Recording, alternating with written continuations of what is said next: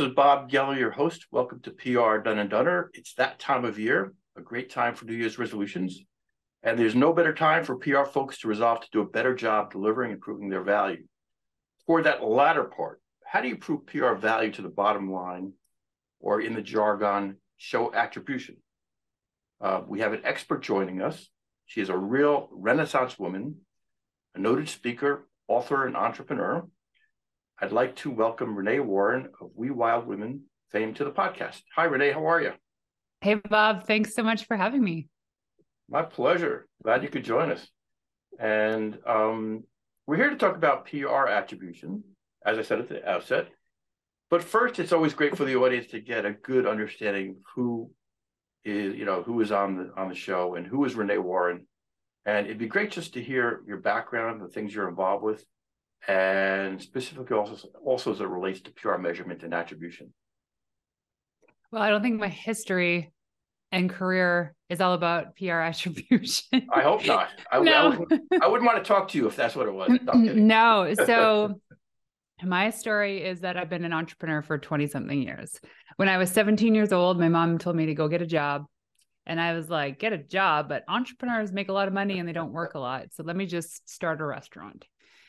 And so it was something my sister and I did for four years seasonally. We ran this little restaurant off the shores of a lake in Northern Ontario, Canada. Wow. And it, we essentially paid our way through college with the money that we earned there. It's impressive. Like never a debt in my life. What kind of food? Um, oh, it was like a snack bar restaurant. Okay. But everything was from scratch, like hand dipped pogos, like handmade everything. Wow. And the food was really good.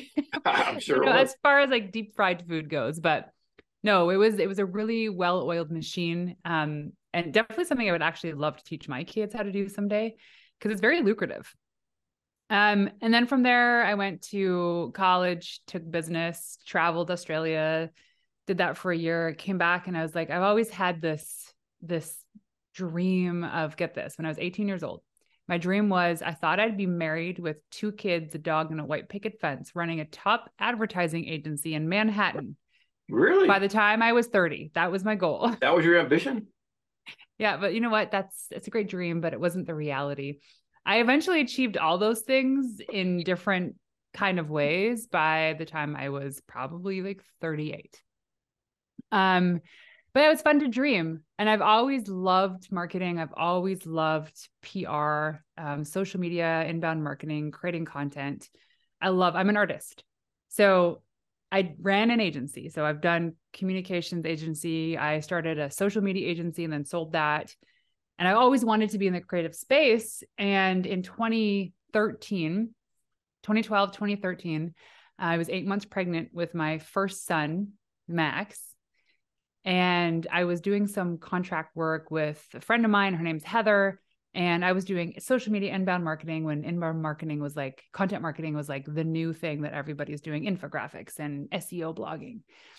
And she was doing PR for tech companies and we came together to do projects together. And I remember we went out for lunch. She was having a glass of wine. I was having some water, eight months pregnant. I was like, Heather, dude, we're doing some really great work together. Why don't we start a business? And she's like, You're gonna have a baby soon. I don't think this makes any sense. And I was like, oh, babies, they sleep all the time. No worries. Little do we know, right? First kid. So learned a lesson. But over the course of six, seven years, we grew it to be a very profitable company. And we worked with funded tech companies from South Africa to San Diego. That's wild. Um, won awards, just really loved it. And I think our approach to PR and where we were successful is just how upfront and honest we were when it came to PR measurement and really? setting clients' expectations. Yes, That's because wild. you can't measure, you can't put all your eggs in one basket in the sense of you can't measure the success of PR or PR campaign based on one thing that people think is the only thing you can measure. And that is if you get a placement as a feature I've guests on a podcast, morning television, TV, right? There's so many other things that go to create a PR, what I call a PR engine, to attribute the success of anything PR related to one outcome is extremely silly. And so for us in working with these tech companies, we'd onboard them and say, what's your goal? Like what what is it that you want to achieve? And of course, most of these companies were their first announcement was like raising a round. So hey, we raised a seed round or a series A, whatever it is. So we did the the funding announcements, which was relatively easy because there are some publications that pretty much they eat just publish They eat all of them Yeah. right? Like TechCrunch at the time was so easy to get on it. Um, and then there was like, okay, but we, we signed these clients on for six to 12 months. And so it's like, what else do we have to do in order to leverage what we know can work for them, the talent that we have on our team, our expertise to get them consistent traffic, right? Consistent people talking about their brand, thinking about their brand, So it wasn't just buying from them. It wasn't just hits. It was results, business results. it was doing work in house that actually got what we call like movement as in you're you're forcing somebody to make a decision to move whether you're going to read the blog post or they're going to click on the thing i mean and we'll talk about all this attribution stuff but when it came to reporting they just wanted to know for us how many pitches did you pitch and how many wins did we get right? So a win for us was like a yes or an actual like publication or radio or radio interview whatever it was. And over the course of the since 2013 i would say my win rate was is about 18% right? plus or minus margin of error of like 3% on either end. And so when i go to somebody and they're like hey i'm publishing this book. I want to get on 50 podcasts. Well i know i have to pitch like 300 and something podcasts in order to get the 50 and it tends to work. It tends to work. Right? And then from that as we know there's other there's other things that happen. There's other opportunities where they're like now co-hosting on shows and they're contributing content to other publications. But when it came down to their core goals for signing me on as somebody that helps them with PR it was it was that attribution. It's like 50 podcasts it was clear. And i was like i don't guarantee anything. And by the way the company that pr person that guarantees wins should be slapped on the wrist um because there's so much more that's involved. So anyways all that to say i was completely burnt out running that agency because it was 11 months after i had my first baby started the agency we welcomed Wow. our second son we had two babies in the same Two. year that i started the agency The numbers Yeah. work against you quickly. well that, that's it we stopped at two um yeah and now i'm back at it back at it it's been like realistically a few months but it's like riding a bike and smarter wiser and i'm seeing the tools change i'm seeing pr measurement and attribution change what actually makes my job easier and selling it too because now it's like people see there's more to it than just that one win right Well, I'm, I'm glad you appreciate it. And as you know, I found you through some very nice writing you did for the Prowly, I guess it's called blog. it, it works And yeah, no, it, it makes sense. I mean, I think we know it. I mean, they say PR kind of delivers outsized results compared to other kinds of marketing vehicles. It's a good investment. But saying that and proving it are two different things. Mhm. So, and we know PR people can sometimes shy away from things related to measuring, monitoring, I guess, attribution. And so um, it's something I think we should not be afraid to tackle. I was thinking, by the way, of a bait and switch and calling this podcast free top tier media opportunities because when people hear attribution, I don't know. I'm not sure if that's something that would grab a lot of PR folks don't necessarily understand it, but that's what this is about today, and that's what we're here to explain. So, Right. what do you think? I mean, do you think attitudes about measurement and attribution are changing? Do you think uh Oh yeah. Oh yeah. And and I think the way that I see it is I think that from my perspective is especially like smaller agencies or solo publicists are have more I guess clarity into the work that they're doing, but they're also not like they're not the gatekeepers. So for instance, what our clients loved about us is our media list was called a media list. There's no fancy galley list name, whatever it was. It was a media list. And these are the people we've pitched when we pitch them a timestamp, as well as a link to the actual draft pitch that we use to pitch. hmm, We pitched Bob um, January 5th at 1:16 p.m. And here's a link to the draft of the email pitch. Okay. And then we put into our calendar time as a reminder, follow up with Bob on this day. And oh, here's the draft follow-up email, by the way. Me personally? Yeah. like, oh no, no. Like we we would we would draft the follow-up email to follow up with you. Right. As an example. I love it. And so our clients, because here's what happens is nobody ever st- sticks with a PR agency forever or with with a t- we know this. I mean, and for us, it's like we want these client our clients to succeed. And so they need to have access to kind of our model and how to do it. And guess what? Is they'll try for a week and they give up because they realize how much time goes into actually doing it well. Is it proprietary technology? Is this commercial system? No, use? it's literally a Google Doc, Google okay. spreadsheet. And we've used the fancy stuff before and it's come down to and we we still use like some tools. Um but for the most part it was that. And we were just so clear in terms of them having access to all of this stuff. They can go in and they can modify the draft pitch. They can modify the follow up email saying, oh, no, it was actually 2012 when we founded the company. So they have access to helping us with the content. Wow. Um, so here's an example. um, my husband's book comes out in a couple weeks, and he worked through a publisher. I'm not going to say any names. Um, but they they they're they have an in-house PR team that helps with all of these books being published. I'm like, oh, this is really cool. I love collaborating with a big corporate company just to see how they work. And I felt like their pitches were very corporatey. That's yeah. even a word. It was very stuffy and interesting. It was it was like, mm, okay, but they got some big wins. Do you know what their win rate was? 2.7%. 2.7%.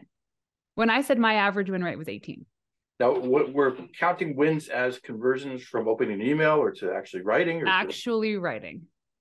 Yeah, actually, so it was either getting the confirmation yes, which is it they'll for the most part, yes, the thing happens. Um, or the actual mention, feature, interview, whatever it is that we were pitching about. Interesting. And I'm like, hmm, like it'd be interesting to get the data set around what their win rate was. Like I like I said, I called the win rate. Um, and so and they pitched almost 300 contacts. I was like, okay. so I looked at their pitch. I asked for a copy of their pitch, and I was like, it was at this point, it was a little bit too late to do any modifications. And I was like, hey, I don't get it. If this is what they're doing for all of these really famous authors, then it's got to work. And like, you would think it's it's not. well, maybe part of it is also relying on the author's name. If it's a famous author, you don't have to be creative. It's, you don't have to necessarily. Uh... No, here's where a lot of these publicists fail. It's the failure is in putting all faith into them knowing these people, knowing their contacts, uh, being, oh, Bob's a friend. So like they get lazy. Right. But then all of a sudden now Bob becomes so po- like so popular as a journalist that he gets 100 pitches a day and now just because you're friends your stuff still doesn't get to the top. Interesting. That makes a lot of sense. Yeah. Let's back up a little bit because uh, we're getting deep into it already but i mean maybe we should start out with basics. Define attribution. How is attribution different than measurement? Before you answer i mean i think if not everyone in our field and let's face it not most even do a good job of measuring even fewer do attribution yeah at all even well i mean so let's let's define some terms. Yeah, so attribution is a measurement of actions that a user takes. Okay. Right. So for us, like attribution is mm, let's say we do like contributed content for a client. So we always like we always want to have some sort of movement when we're working with clients, right? So the ebbs and flows of PR is like sometimes there's just no news to share. Mm-hmm. And we're on retainer, it's like we got to figure something out. And this is where content marketing actually is a great bridge um, in between those moments and during actual pitching. Um, and so attribution could be like a, a, so contributed content is where the link to the company's website is actually linked properly through from the contributed Forbes article, right? Because we know how like SEO and, and Google works is every time a really valuable website links to your website, it increases your Google juice. Of course, right? yeah. But is it also so, about? I'm sorry, you're saying. So that would be a cons- like um, an example of attribution. But doesn't attribution also relate to the contribution to the sales? Uh, of, yeah. yeah, it can be. But here's the thing: is if you're working with somebody who doesn't really understand attribution, like maybe some of your clients, because they think mm, advertising a good example, right? It costs a dollar fifty to click through, and then they become a thousand dollar client. Well, I mean that those are that's pretty good numbers. that's oh, a good yeah. data point, right? That's a- um, but attribution could be like downloading a piece of content. Could be signing up for a free trial, or it could be making a purchase. So anything relating to an action that a user takes or a reader takes to show that they've actually actually engaged and they're maybe I believe so. Yeah. And here's why.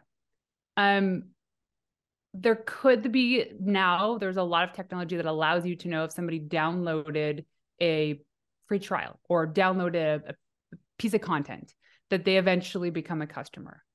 Like HubSpot will even tell you, oh, they found you on Forbes. They came in and then blah, blah, blah, and they download these content. So that contributed piece to Forbes is like that new customer can be attributed to that, that contributed right. piece. Right. But now, you have to define what attribution is. That's, that's, the thing. My next question Are there different kinds of attribution? Totally. There's a ton. There's so many. I actually made a list because I wanted to make sure that I was on oh, point perfect. with this. Love to um, clicks, first touch, last touch, mm. um, multi-channel social media, right? Um, let's see what else. An attribution could be a lifetime value of a customer. We talk about that in PR. Right? Well, it's a beautiful thing if we could show that. I mean, right. So is, LTV, that... what's the lifetime value of a customer? All of a sudden, that Forbes article that you contributed now is generating so much traffic to your website, and you've done such a good job on your website to converting those people to a free trial that eventually goes to your sales team and they get on these sales calls. And the lifetime value of a customer is $20,000 and you get 10 of those right? So now you can attribute that revenue to that one Forbes article. This is proving value tying it directly back to your investment in PR mm-hmm. and then what the heck maybe justifying further in, investment, if not continued. hundred percent. Like who wouldn't then contribute to Business Insider or Entrepreneur or wherever they can actually get their name into? It's becoming increasingly harder to do that. Now, I would imagine, yeah, that, that's true. I would imagine, though, depending on how we define PR, that, for example, if you throw in content marketing and digital, it becomes a little easier to connect those dots rather than mm-hmm. relying on the hope that some earned media article will include a backlink, which it doesn't always do, right? Yeah. Would you? So yeah. I mean that that that actually has made the job a bit more challenging. I mean, in your article, you talked about links and press releases. So of course you can control links and press releases, mm-hmm. um, but you can't really control that when it goes into an article. So I guess has it become more challenging? Do you think? Uh, uh, you know, given that many publications are not including backlinks, or that there may be a challenge in Google tracking certain kinds of information because of privacy laws, does it become more of a challenge to track attribution? Yeah, I mean, Yes, 100%. Mm. And that's why you have to use software free or paid for that allows you to track words.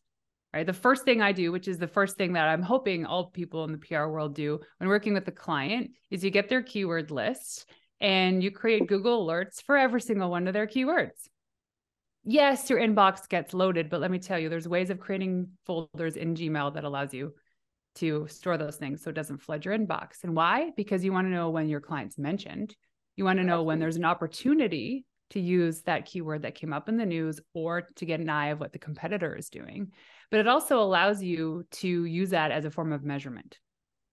Because if you're only tracking links back to your website and they forget to link you in an article, but you've missed the keywords, you've missed the mention of your company's name, now all of a sudden you can't attribute anything. However, just because there was no link back doesn't mean there's people then going and saying, oh, Renee Warren was mentioned in this article. Let's go find her website and email her and mm-hmm. ask her to be on our podcast. Now that makes makes a lot of sense. So how do you track that, right? That's what, what's that? How do you track that? Good question. How do you that right? how do you track that? I mean, there are uh, we talk about well keywords. I think of topics. You're aligning with topics that hopefully your clients are searching for or of interest to your clients. And if you're doing, I mean, there's a variety of tools. We use a number of tools. Think of instead of share of voice, share of conversation around certain topics, tracking that, and then seeing who's covering it, and then going after them. Um, exactly. Yeah. So that. And that, here's the way that I see PR. I mean, it's it's building relationships with the public, but really, what you're trying to do is establish credibility and authority, especially yep. in your industry. 100%. So you could think if you like took two seconds or two minutes and you after this after this conversation is you go you make two columns.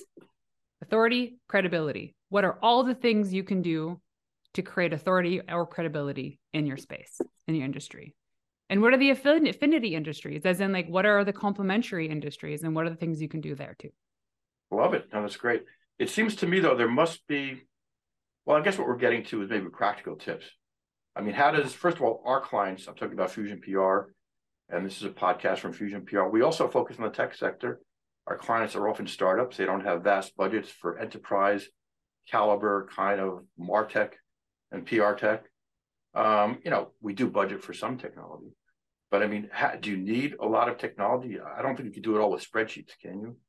Um, yeah, you can do a lot with spreadsheets. Mm, that's great. Well, for instance, Prowly, where you found us, to give them a quick plug, P R O W L Y dot com. First of all, they have great content. Um, they're a platform that works with publicists. Let's see what their what their positioning statement is here. Media relations made simple. Finding relevant media context to send eye-catching press releases to blah blah blah. I think it tracks like open rates if they opened the email, all that stuff. Which to me, it's like I don't know. Maybe I can ask you the question about this in a moment. Um, but there's so many affordable software out there. Uh, Just Reach sure. Out is another one that's similar to Prowly. It's not as expensive. I've used and I love. Um, obviously, there's like Google Alerts. There's following hashtags on social media. I mean, these are like the free cheap versions, and you can actually get by in stitching all of this stuff together.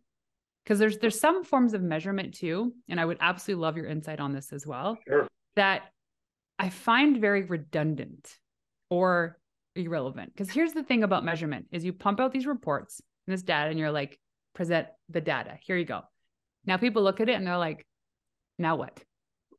What am I supposed to do with this? Right. Exactly. So yeah. So then for me, it's like, what is the most important piece of data that I need to look at to make sure that I'm doing everything that's expected of my client, but what I know they need, what do my clients need to see? A lot of this a lot of this gets to KPIs. I mean, we agree at the start of a program or often updated. What are the how are we measuring ourselves? Mm-hmm. And so we do have some measurements in place, and those are things you look at typically. Are they the right numbers? I mean, that's something that you can probably exactly. debate, but um, certainly it's important to have those yardsticks in place. But there's definitely software out there that does a lot, and it's great. But here's the thing: is clients can afford fifteen hundred dollars a month for software. Most oh, most no, we don't bill back to client. I don't know if you guys, we don't bill back to clients. So oh, exactly. And you hope to have enough clients that the accumulation of these clients can help you pay for this for the information. But no, there's ways around it. Right. Like mentioned social mentions brand 24 is one that's affordable too. I think it's like 140 bucks a month, where essentially it helps you track mostly social mentions of a company name or any name of it. Right. I don't think it's any one tool. I think it's the closed loop approach where, first of all, you need a good mastery of Google Analytics or some other metrics platform mm-hmm. and to see really what is the impact on inbound, what drove the person there, did it result in any kind of thing you can call a conversion, whether it's a micro conversion. Um, I mean, it doesn't doesn't doesn't have to involve more than one tool. It really has to be a whole approach yeah, to exactly it's multiple so, tools. Yeah. Right. So I'm not necessarily easy, but it's certainly worth the effort. And um, you know, would you agree that even the small company can at least get started and then yeah. Yeah. Yeah. I mean, here's the thing is there's so many free tools out there. And if like for me, an affordable tool is less than 200 bucks a month, as long as you don't have 18 of them. And you don't need to have every single person on your team using these tools. Quite frankly, you should have one person who understands numbers, who understands Google Analytics that's creating these reports for you. Again, oh. it's like if you're if you're the artist in terms of crafting the pitch, doing the pitch, you have your contacts, you're doing the outreach, that's your zone of genius. You're wasting your time trying to create these reports if you don't even know how to read them. How can you present on something you don't understand? Well, I think it involves, uh, or you know, it, a commitment commitment to understanding it, rolling up your sleeves. If you don't have that skill set, hopefully somebody in your team does, or you can hire somebody. But your commitment to really, first of all, appreciating the point, importance of it, and then making it happen. And I'd imagine, you know, the first time you try it, it might not be perfect. Maybe it's more of a back of the envelope calculation, but as you implement more systems and improve the process, you'll only get better at attribution. Exactly. Makes sense. 100%. Um, I have a couple of other questions. I don't know if there's anything else you wanted to share specifically on the topic of. Oh, I know one of the questions. How does attribution compare to measurement? How is that different? Right. So attribution is, from my perspective, is when you identify a thing that is considered like a positive, a positive input, or no, yeah, a positive input for your campaign. So it could be the click on a contributed piece. It could be um, cooking on their website, right? So somebody comes to your website, now all of a sudden they've cookied. um, so whatever you define as like a positive input. Measurement is like measurement for the sake of measuring. It's like if you're going to go measure this door just to know how big it is, what are you going to do with that information? Well, nothing because I'm not replacing the door. So why am I measuring? So you can measure whatever you want. It's how you interpret the data that's important. So it's not either or. I mean, does measurement work with attribution, or is it 100%? Different? I think it something gets smarter over time, right? Like my win rate. I wouldn't know that my win rate was 18% if I hadn't been doing this forever. I worked with two clients in my life and I said, Oh, yeah, I have a 60% win rate. Well, I'm like, those are decent odds, but I guarantee you the more people I work with, the lower that's going to become. Yeah. And so it's something that gets smarter over time. And a perfect example is if you're measuring, for instance, how much traffic you get based on your contributed content and based on certain publications, you say, oh, wow, okay, I've been contributing all of these pieces to these publications, but really only Forbes and Insider are the one that actually have anything relevant. Then you know over time, those are the only things you need to focus on. And how do you track? I know you mentioned in your article something about UTM, like links yeah. in in your releases or I guess yeah, your content generally? Yeah, How UTM, you can actually you can create that for free. Essentially, it's just like um like almost like a line of code if you want to explain okay. it that goes to to websites. If you click on, for instance, if you click on a blog post and they say, you know, we may make money because they're affiliates. We may make money if you buy something from this website. Well, look at the where you where the URL is and then click on the button right? And all of a sudden the URL is going to do all these funky things and different letters and numbers are going to show up. You'll see the you'll see UTM and then it might direct you to a new page. Essentially what happens is now going to that page, that page now knows that you came from that other page. If you didn't do that, you wouldn't know. That is attribution. You're attributing exactly. that visitor to that link, to that piece of content, to that PR activity. Yeah. So that's I mean, it's huge in advertising, but let me tell you, public relations to me is the queen of all marketing. Everything else comes below it. It's marketing, um, advertising, brand like branding, all that stuff to me comes below PR. PR is like the queen of it all. And it's good to be queen. Just please let me adjust my crown. so I wanted to ask you if there's anything else you'd like to share with our audience, um, things you're involved with. I know you have a podcast. Mm-hmm. We Wild I want to share um, Go ahead. I want to share a case study that I yes. love talking oh, I... about this one case study. Okay, please, so please. We only ever had one corporate client the whole time I had my PR agency. And as opposed to what celebrities, as opposed to no, it's startups, tech startups. Okay. Yeah, so we had one corporate client. They were called Renters Warehouse, which was America's second largest property management company. And I haven't checked in a while. I don't know where they are. Um, but in the time, we were hired to help obviously get the word out about the company, but really position the um, founder as a credible authority in the space because okay. part of part of what we were tasked to do was to essentially help him sell his company. And so this is when we started doing traditional PR, creating press releases and pitches based on really cool things that were happening in the organization. But one of the angles that we landed on, so this guy named Brendan, 27 years old, essentially. Is this the CEO the or who, who, who is Brendan? He he was the CEO founder of the company. Got it. Got it. Oh, he didn't found the company. I think he bought the company. I can't remember the story because this oh, was years ago. Impressive anyway, for 27 years old. I mean, that's okay. right. Exactly. So our angle was how to retire at 27. I love it. People they're like, well, I want to retire at 27. What is this? Tell me about it. And that's what we used to pitch everything. And it took us, we worked with them for the better part of like five years. We helped them with social media. We helped them with content. So content marketing. So all of this so that the mes- messaging, the positioning was all consistent across all of these channels because that's where people go wrong, right? It's not consistent. So we made sure the branding, the messaging, everything was consistent. We wrote an article a week for him, whether it was the way it worked is we would contribute it on Entrepreneur, Forbes, Business Insider, whatever, whoever didn't pick up the article, we would put on his LinkedIn page. So okay. he was getting traffic everywhere and like just Great. boosting him, boosting him. Nice. Luck and timing is PR, right? That's like that's PR, luck and timing. So also some hard work and creativity too. Well, yeah, exactly. With all this, though, we were creating this traffic, this buzz, increasing the Google juice on his website. We got one article that was picked up by Yahoo Finance that just went crazy. Wow. And then Fox News picked it up and that went crazy. Broke their website. What was the secret web- behind it? Was it like a great I don't know. Was like it big news? Was it just a creative angle, or what was it? Timing, luck, the angle. Retiring at 27. Nice. It was like I can't remember the exact the exact headline was, but it was like what people wanted at that moment. Okay. Then all of a sudden, that was like the big hook. We're like, holy crap, we're getting all of this. We estimate that they garnered four hundred and fifty thousand dollars in the forty eight hours that that article was just going crazy. As far as business goes. Uh, mm-hmm.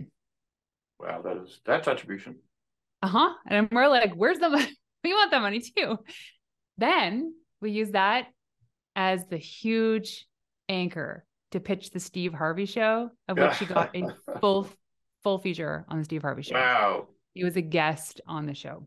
So was there eventually an exit? Was he able to sell? Yeah he i think he ended up selling the majority of the company he still had some ownership in it. I don't know if he like completed that sale but yeah he eventually was just like he's done. They brought in another CEO and was running the company and he was kind of out.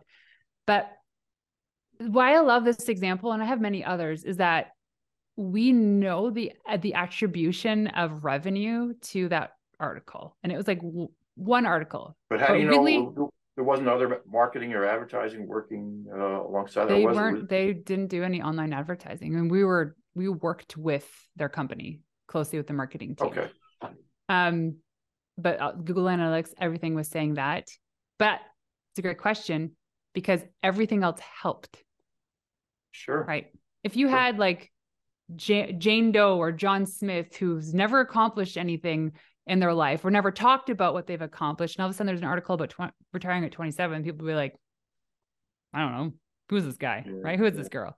But because we had created so much momentum in terms of the content we've created, the pitching, all this stuff over the course of years, this just was an was an easy thing that just blew up. No, that sounds like an extremely successful program and a great example. Thank you for sharing that. Yeah. Um, so what do I want to leave with the audience? yeah, please. I mean, well, is... first of all, you haven't really told us you have a great sign behind you. Thank you. I love it. The neon, We Wild Women. Mm-hmm. Um, interesting name. What you, is that your agency or what is? Yeah. So it stands for we being a collective wild being unapologetically ourselves and women being as what we identify as. It's not the typical PR agency name. I mean, I like, I really well because it, it didn't start.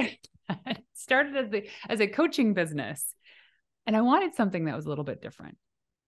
That's great. So you're happy and with where you are, and you're hopefully growing it, and uh, I love, I love it. It's that's awesome. Yeah, I mean, I look. So I published a book too called "Get Covered: How to Craft, Pitch, and Tell Your Startup Story to Get More Customers."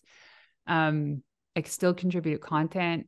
I find that being in PR, you're an artist, identify as an artist. Um, if you ever done the book, The Artist Way, Julia Cameron. Yes, I'm familiar with that. Incredible exercise. Everybody should do it. No. Yeah. That's, that um, sounds great. Though. That, that's a good reference. Yeah. And I just, so I work with female led businesses. that need to um, create a bigger impact. You want more amplification for their brand, for their voice. And what's the name of your podcast? Into the Wild. Check that out as well. So, yeah. first, I want to thank you for coming on our podcast and sharing your insight. And I'll tell the audience that we'll leave links in the description to the article I read because it has more information about attribution and to your podcast and how to find Renee. And thank you for coming on PR Done and Dunner. Great speaking with you. Thanks, Bob. It was so much fun. And I love the name of your of your show. It's awesome.